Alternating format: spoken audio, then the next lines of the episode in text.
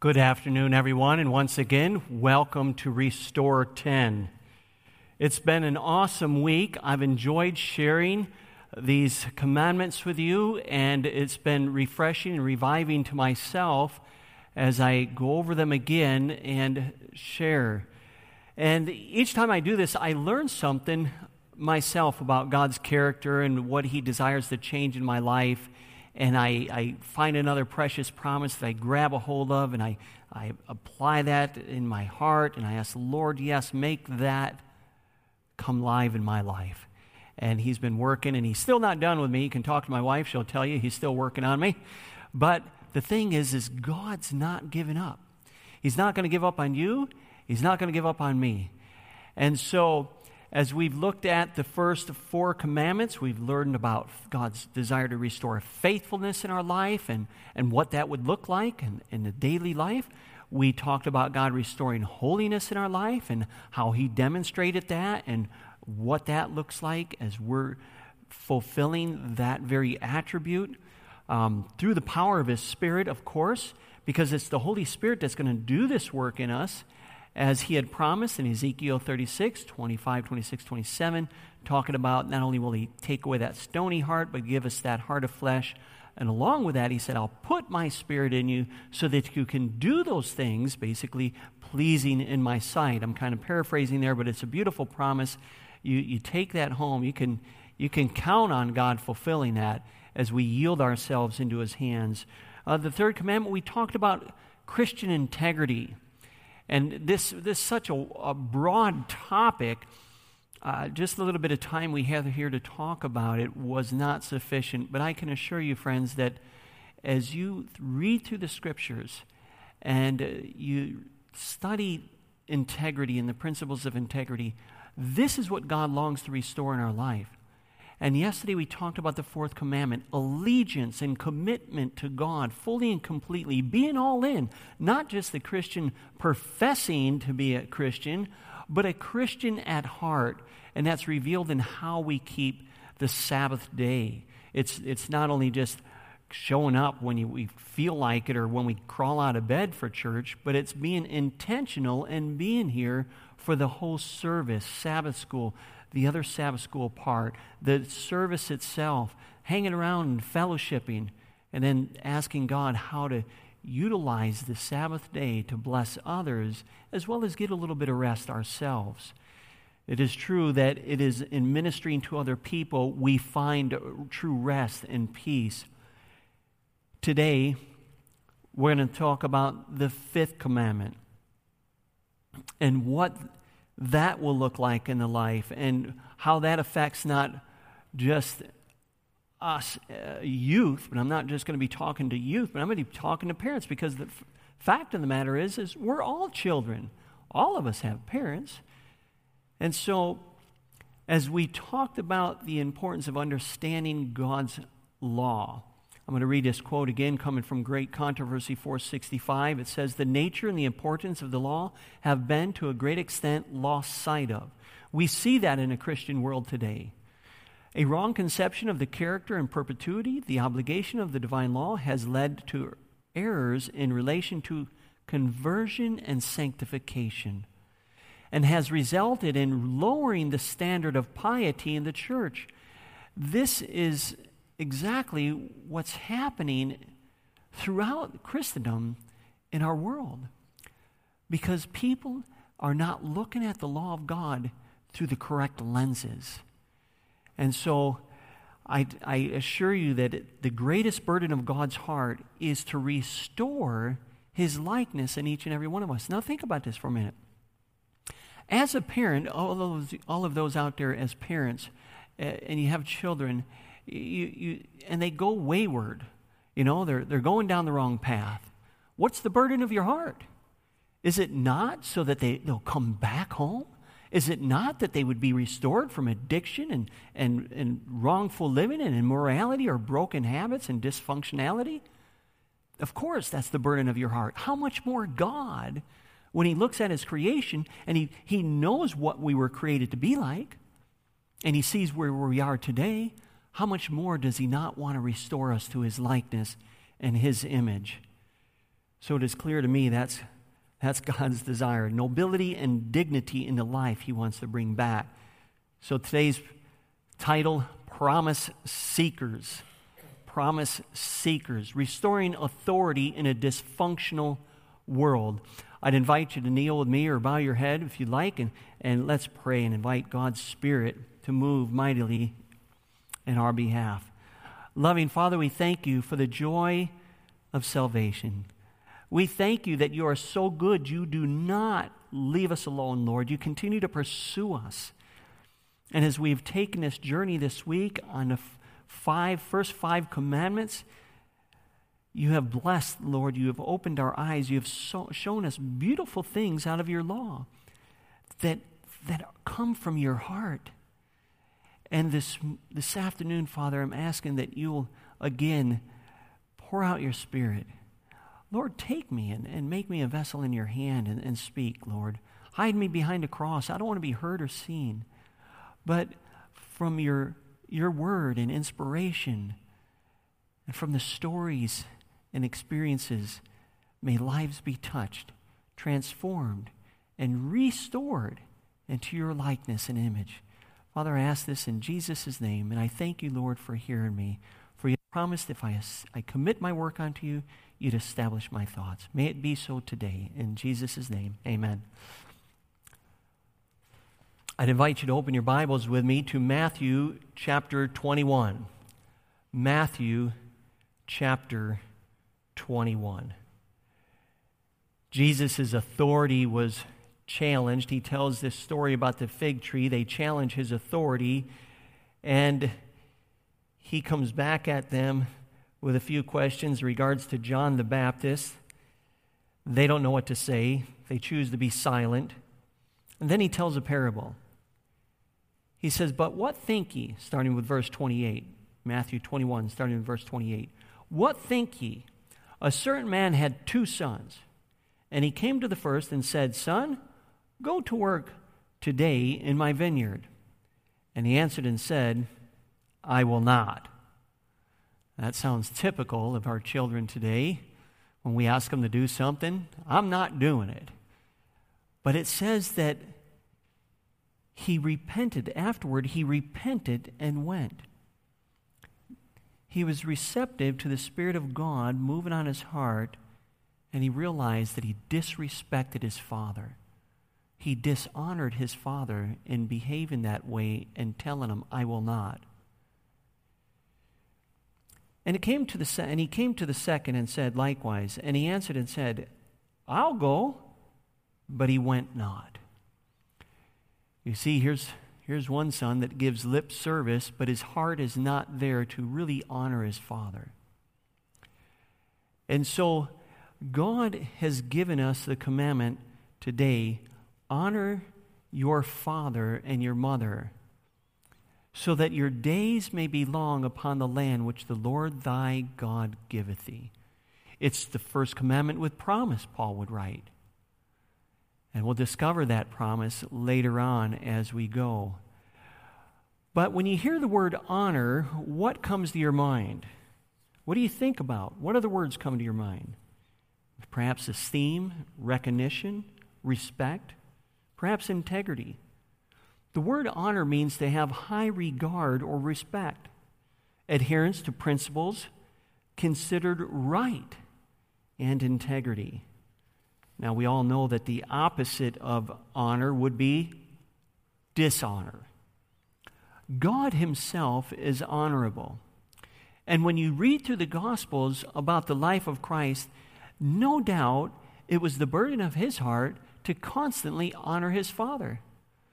No matter what happened to him, he wanted others to know that he was living for his Father's will.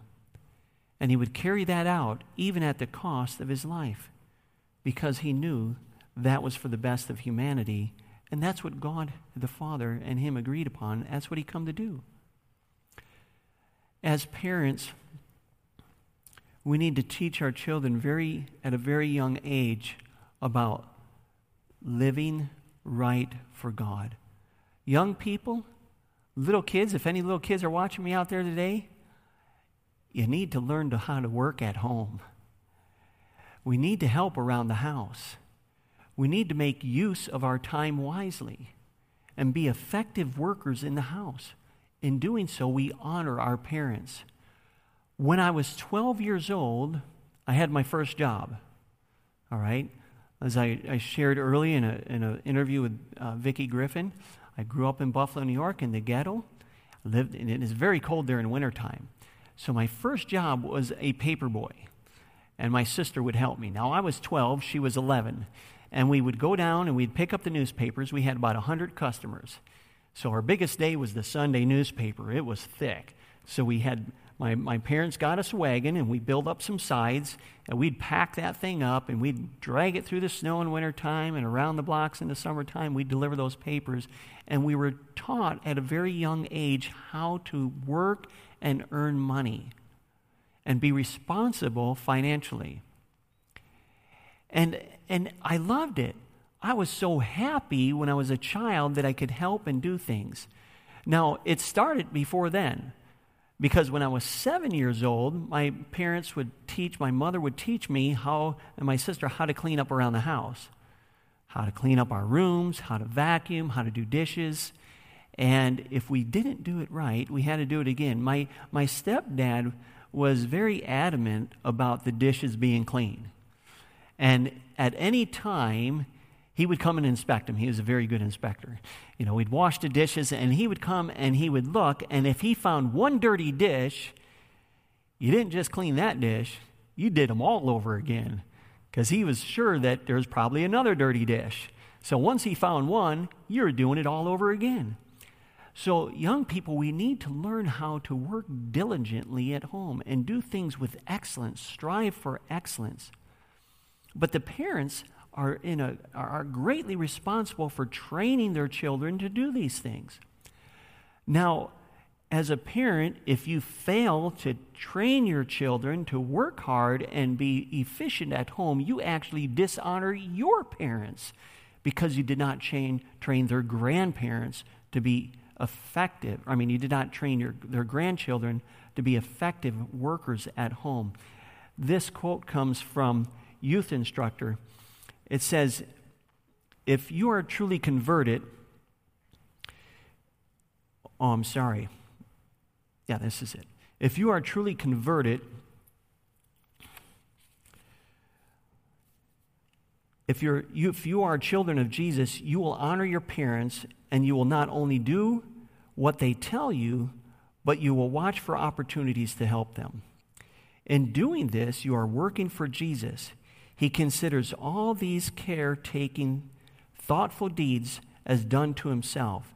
This is the most important kind of missionary work, and those who are faithful in these little everyday duties are gaining a valuable experience. And so, as we teach our youth, be faithful in those little things and be watching out where they can help. We are training them to be missionaries in the home. And so as we as we guide them over to clean their, their bedroom after they get all their toys out and they play with everything, we help them understand the importance of tidiness and cleaning things up. But I would go one step further. Train your children to play with one thing at a time. Why am I saying that? Because you're training them to focus on one thing and, and, and it's forming and shaping their brain to persevere in focus. Because when you allow your child to get a multitude of toys out and play with them all at one time or different things, they're, they're distracted. They, they form a habit of jumping from here to here to here. And you'll find out that when they start school and the educational part of their life, they won't be able to focus and retain and comprehend because their mind has been trained and been, allowed to jump around on different things. And so, parents, this is really important because the enemy is seeking to, to distract our children in a variety of ways, and it makes it much easier for that to happen when we don't train our children to just focus on one thing here and then over here whether it's playing or cleaning or whatever it may be around the home. So that's very important for us to do. So, children, the greatest way you can honor your parents, hey, watch out for what you can do at home and, and help around the house. And parents, help, give them that instruction. Because I tell you what, if you fail here as parents, if we fail here, what happens is when that child gets to be in their early teens, um, they, they don't know how to work. I've, I've come in contact with youth and been on job sites, and you're, you're working. They can see you're struggling to pick something up, and you're, you know, and they're just looking at you like, hmm, I wonder if he's going to get it. you know, come on, go over and help them. Well, the reason why they're not actively going over and helping you because they weren't trained at home to do that. And so it's important that we train our children to be watchful. Hey, if you see something that needs to be picked up, you've walked by a piece of trash, pick it up. If you see something that's out of order in home and you know it's supposed to be in order, do it, fix it. Don't, don't look at it like, that was my sister's job. No, just do it.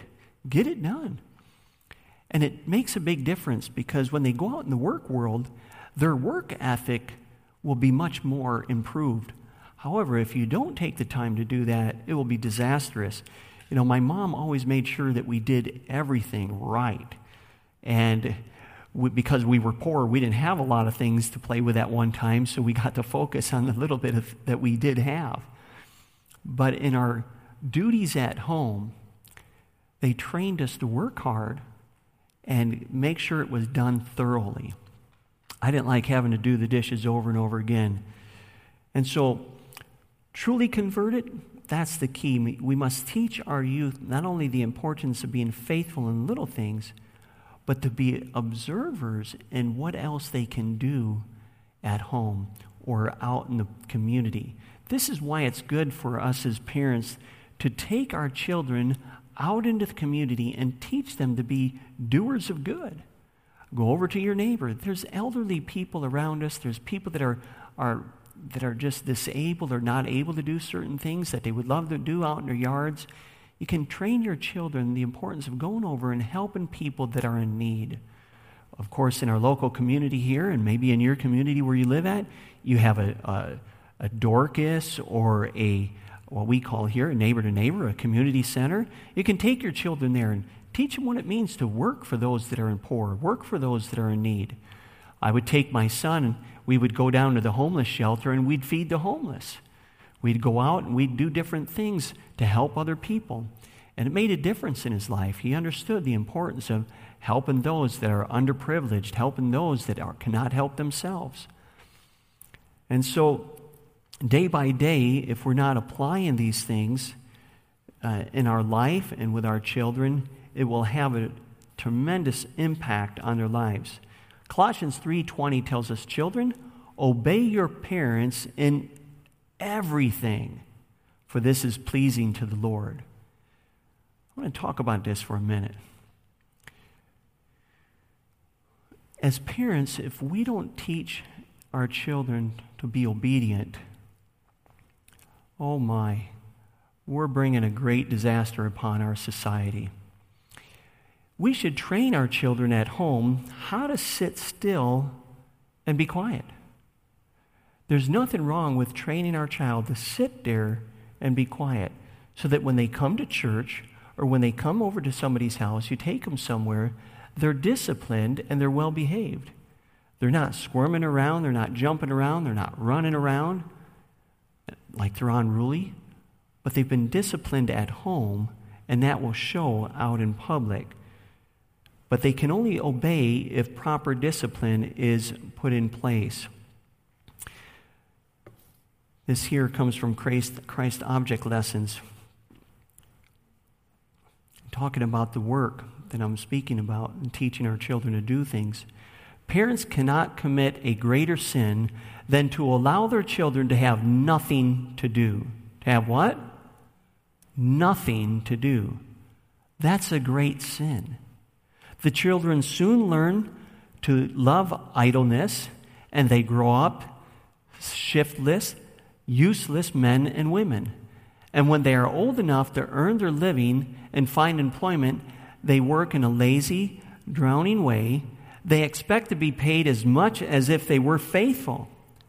This is a worldwide difference between this class of workers and those who realize that they must be faithful stewards. So my parents were teaching me, they were, they were, you know, they weren't the greatest parents. But one thing I do admire about my mother, or before she had passed, I always told her, I was thankful that she taught me to work hard and strive to be on time. And that work hard principle stuck with me throughout my life. Doing it right, striving for excellence, doing my best. And when I fail, just get up and do it and try it again and, and seek for perfection in what I did. Don't get all bent out of shape if you just didn't get it right. Don't be an over perfectionist, but strive for that excellence. And so it's, if, if, I don't know what it is, but because this has not been followed in our daily homes throughout the Christian world and throughout the world, we have a generation of youth that think they are entitled. I call it the entitlement generation. I told my son when he was 12, he's going to start working. And I was involved in construction. And so every summer, I put him to work. And he worked with me all summer long. And the first thing he, I taught him to do was sweep the floor. And he'd get mad at me. Dad, this is all I get to do is sweep the floor. I said, Yeah, when you do that right, I'll give you something else to do. You know? Conquer that. Get that down. And then I would train him to do something else. And he learned, you know what? He worked for this wage. Yep. You're not getting, oh, I'm not going to give you that wage. You're not going to get $15 an hour for sweeping the floor. You're going to start out at $8 an hour, just like I did. And so he learned that as the, the more, the better he did things, the harder he worked, it was entitling him to a little more money. I've come across people in work in the construction site that come from homes where this principle wasn't applied, and they show up and they barely want to work, but they expect you to pay them for the full day. And they want the best pay. They kind of look at you funny when you tell them you're only starting them out at base rate. They're enti- they feel they're entitled. I told my son when he said, Dad, are you going to pay for my college? I said, No, I'm not going to pay for your college. I said, You're not entitled to that. I said, Don't think you are. I said, You know what? I'm going to help you out. Your parents are going to pay for two years of your college. You're going to do five. You're going to pay for three. Because I want you to understand the responsibility of education and, and working hard. I think we do our children a great dist- distrust or dis, uh, disservice. Thank you. I was going to think of the word. When we just do it all for them we make their bed for them, we clean their room for them, we wash their dishes for them. And then as they get into the teenage years, we're doing everything else for them. And you know what? Sometimes parents have to work two jobs, and I think they, they may feel a little guilty. And so there's this overcompensation, and, and like you don't want them to do anything. You want them to know you love them so much, you'll do everything for them because you can't spend as much time with them. Well, you're destroying their lives when you do that. And so, teaching them to work at a very young age, making them be committed to it and seeing it through until it's done and done right, it's extremely important. And young people, you cannot honor your parents in any greater way than being an efficient worker at home, in the classroom, and in the community. And then when you start your time of employment, you'll find yourself enjoying doing things with excellence and not half heartedly expecting to get full pay for it.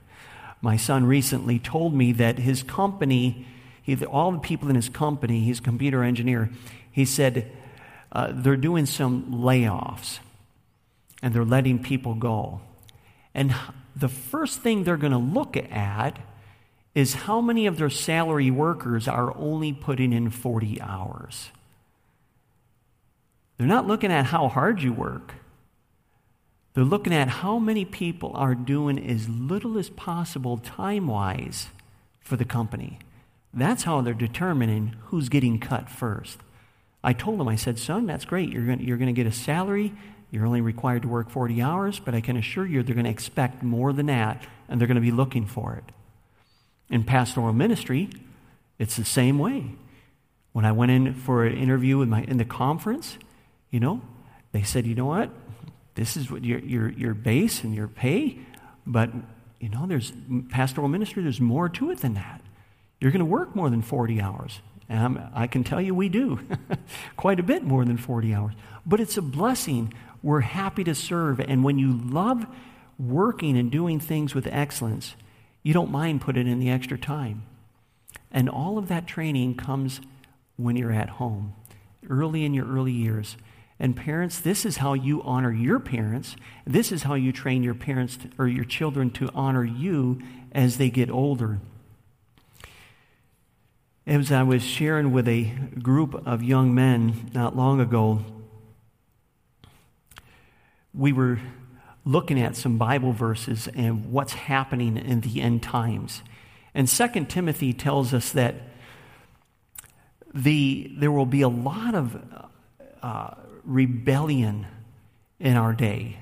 Jesus would even tell us that the love of many will wax cold. 2 Timothy 3 1 through 4 here. I'm going to, before I read it, I want, to, I want to ask you to just think about how many of these have applied to you when you're young, or you see in your children today, or maybe how many of them are still with you at the age you're at. Know this also, that in the last days perilous times shall come. For men shall be lovers of their own selves, covetous, boasters proud, blasphemers, disobedient to parents, unthankful, unholy, without natural affection, truce breakers, false accusers, incontinent, fierce, despisers of those that are good, traitors, heady, high minded, lovers of pleasure more than lovers of God. Excuse me. Think about that. Do we see that in our young people today? Do you remember any of that applying to you when you were young? I'm looking at that. I know I was stubborn. I was a very unthankful child. You know, I was, a, I was an accuser of my parents. If you would have done this and you would have done that, you know. No, I was not a very good child. My mother and father did their best to raise me and discipline me and do that which is right. You know, this is what Satan's seeking to do. He's been doing this since the time of Adam and Eve in the fall. To train youth to rebel at home, because as he teaches them that, then they will rebel against all authority, including God. I can assure you, when I look at a Christian family, I can almost tell you just by how they act at church if those children honor their father and mothers at home. You see, when I look at how the youth behave at the church, if they're reverent, if they're orderly, if they're here for the Sabbath school and, and, and they're really wanting to learn, I look at their interaction. Are they they're wanting to be involved in mission work? Do they want to do things? Are, they are they hands on? When I look at what they're doing at the school, are they excited about what they're doing? I can almost tell if they honor their father and mother by their conduct there. Because they respect God's house, they reverence the Lord, and if they're doing that here, then I know they're honoring their parents at home. But when I see that that's not happening. I know if it's not happening in the house of God, it's not happening at home. Because what happens at home is going to flow out in every part of the community, including the church. And I think every one of you listening today would agree with that. You know, it's interesting in the Old Testament, God had a a, a very clear way of dealing with stubborn, rebellious children. And, and anybody, any of you youth listening today, as I, I, read through these verses, you'll find it in Deuteronomy 21. And I'm going to read these uh, verses starting with verse 18 to 21. Deuteronomy 21, how God called for the parents to deal with children that just, just were just unruly and were uncontrollable. And I can tell you today, if this was put in, in, into place, whoa, it'd be it brings some uh, true obedience to the youth after they saw something like this. Today we'd call it extreme child abuse. But God was calling it dealing faithfully with a very stubborn, rebellious child that would no longer listen and honor their father and mother. God was very serious about this commandment, as He is with each and every one of them. Truly, the wages of sin is death, friends starting with Deuteronomy 21, starting with verse 18. If a man has a stubborn and rebellious son who will not obey the voice of his father or the voice of his mother, and though they discipline him, will not listen to them, then the father and his mother shall take a hold of him and bring him out to the elders of his city and at the gate of the place where he lives.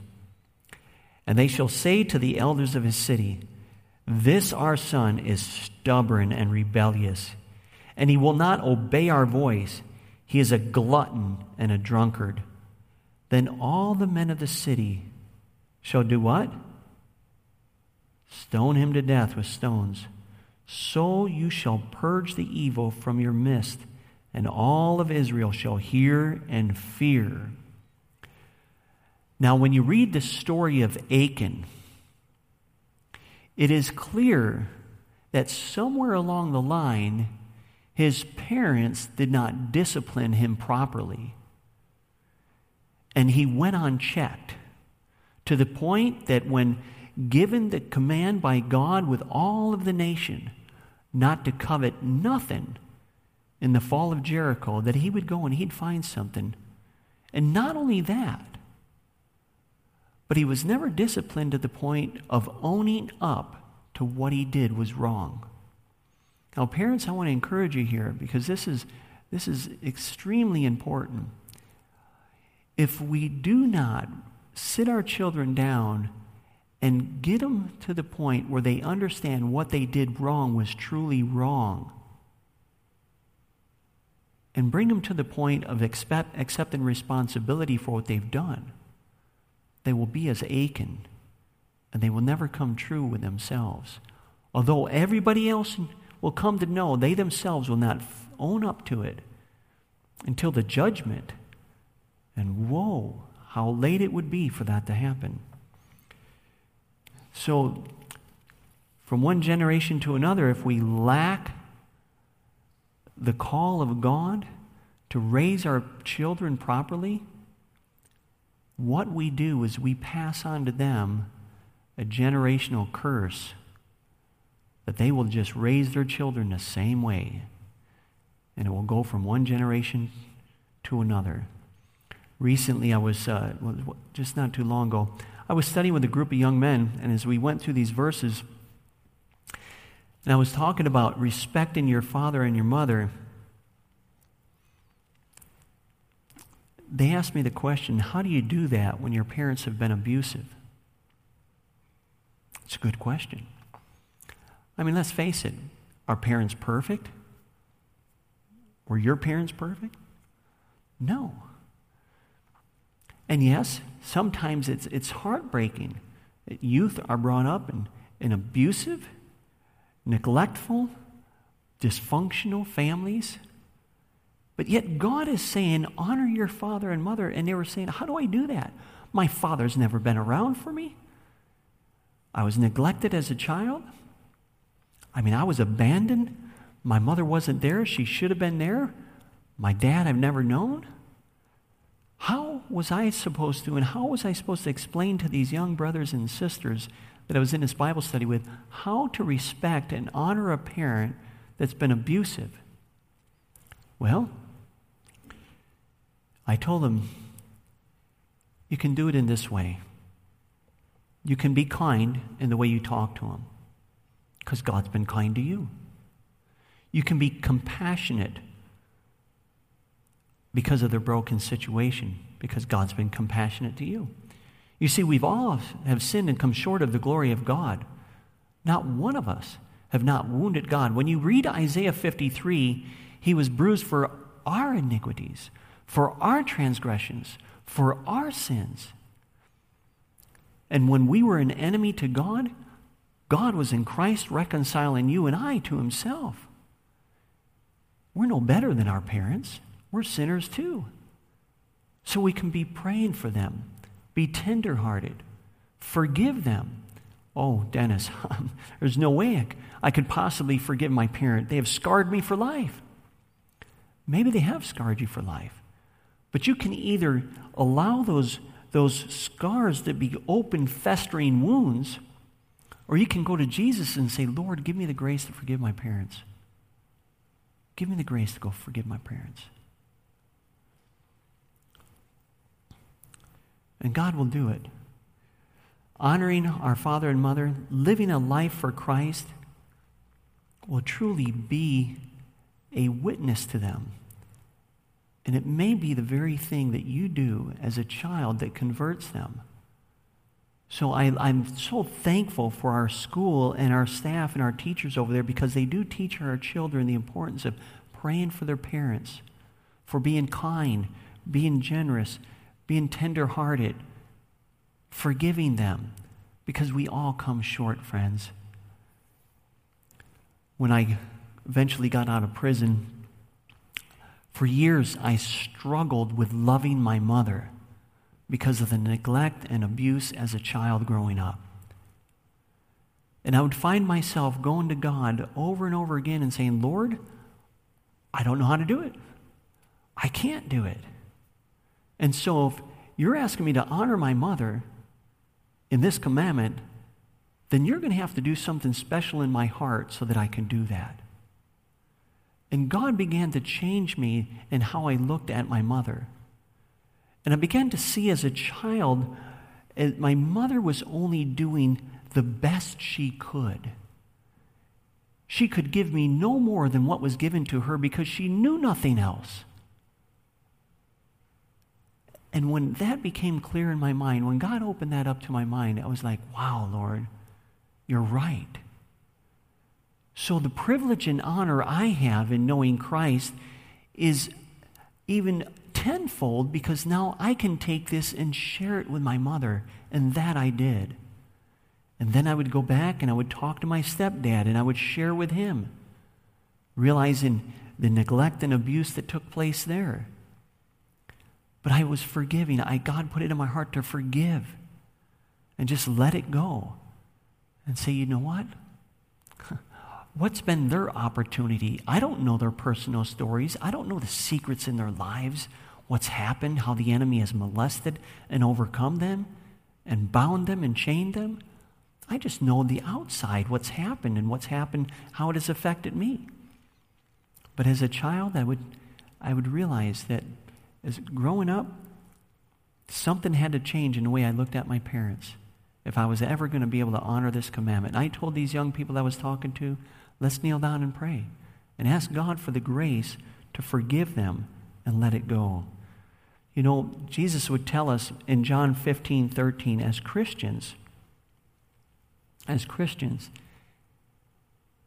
he would say, There is no greater love than this, than a man would lay down his life for his friends. God is calling us to die to self that Christ can be seen. And so there may be some adults out there today because, I, as I said at the beginning, when I, when I was studying this out, I'm thinking, I'm not just going to be talking to youth. I'm talking to everybody that's a child, everybody that has parents. And so, yes, there's a lot of healing that may take place, need to take place. But Jesus gives us the invitation in Matthew 9 9 to follow him and do as he has done. And honoring his father, he's calling us to honor our parents. And he gives us a beautiful promise in 2 Corinthians 12, 9 through 10. 2 Corinthians 12, 9 through 10. He says, Look, I understand you've been scarred, I understand it's very difficult for you to even be kind to them. But I'm asking you to treat them with respect. I'm asking you to, be, to, to go and help them, even you don't want to help them. I'm asking you to be for them, even though they weren't there for you. I'm asking you to nurture your parents and honor them, even if they haven't done that for you. And I promise you, if you'll step out in faith, my grace will be sufficient for thee. My strength will be made, will be made perfect in your weakness. And when God revealed this promise to me, I could go to him and I could say, Lord, you know my struggle, but I praise you because you promised that as I recognize this struggle and this weakness I have, my inability to love my parents and honor them, you said your grace would be sufficient and your power would rest upon me that I could do it. And he did it. And I was able to witness to my father and watch him give his life to Christ before he died from cancer. I was able to witness to my mother and watch as she took her last breath, knowing that she opened her heart to Christ because I was willing to not let the scars lay open, but to let God heal and work in me to honor my father and my mother. I praise the Lord for what he has done. He's given us a beautiful promise here in Psalms 34, 12 through 14. Are you seeking the promises of God? Are you a promise seeker, my young brothers and sisters, children, all of you that have parents? Are you a promise seeker? Long life. This is what he says. What man is he that desires life and loves many days that he may see good? How many of you want life. You desire life many days and you want to see good. This is the key. Keep your tongue from evil and thy lips from speaking guile. Depart from evil and do good. Seek peace and pursue it, is the promise to us today. Yes, friend, God says in 1 Samuel 2:30, "I will honor those who honor me." God is a God of promise. Respect for parental authority, human and divine, makes for eternal life. And so I have a challenge for you. I don't know when the last time it was when you called your parents and you thanked them for the effort they made in bringing you up.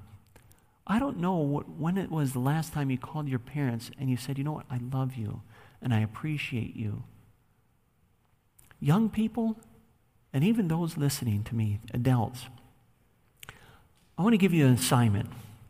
I want you to go home and ask God to show you where you've dishonored your parents at any age, at any point in your life, where you've dishonored God. And then I'm going to ask you, as God would ask you, to reconcile that relationship as much as possible. I realize there may be some very broken things out there that are not possible to reconcile. But where they are, you can do it. So I'm asking you to get on your knees tonight, this afternoon, pray, and ask the Lord, Lord, show me where I've dishonored my parents. And then go to your parents. If they live nearby, don't call them. Drive to their house you may even consider, even if they live far away, take a trip to see them. Sit down and talk with them. Affirm them in all the things you know they did what was right. And then ask them to forgive you for the things you know you did wrong. Because you know what? Your parents aren't always going to be with you.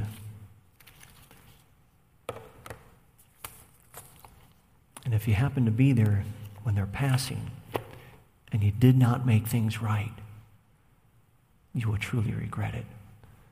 So let God restore honor in your life, dignity and nobility day by day. Do what you need to do at home. Do it right. Strive with excellence. Parents, train your children up in the way they are to go. God says they will not depart from you. Let's pray. Loving Father, we thank you for this time. Thank you, Father. I thank you for my parents. And I pray that everybody listening to me will raise their voice and praise you as well for their parents. As dysfunctional things as may have been at home, as broken, as, as, as, as much neglect that may have taken place, or hurt and pain and suffering, Lord, they were the vessels you chose to bring us in the world through. And so, Father, may your grace be sufficient for each and every one of us to honor our parents, to love them, cherish them, care for them, minister to them, and do what's right because it is right. Bless us now, Lord, as we continue. Bless us as we seek your face to know more about your character and how we can be restored in your likeness. In Jesus' name I ask, amen.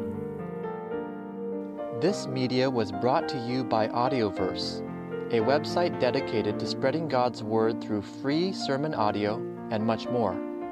If you would like to know more about Audioverse, or if you would like to listen to more sermons, please visit www.audioverse.org.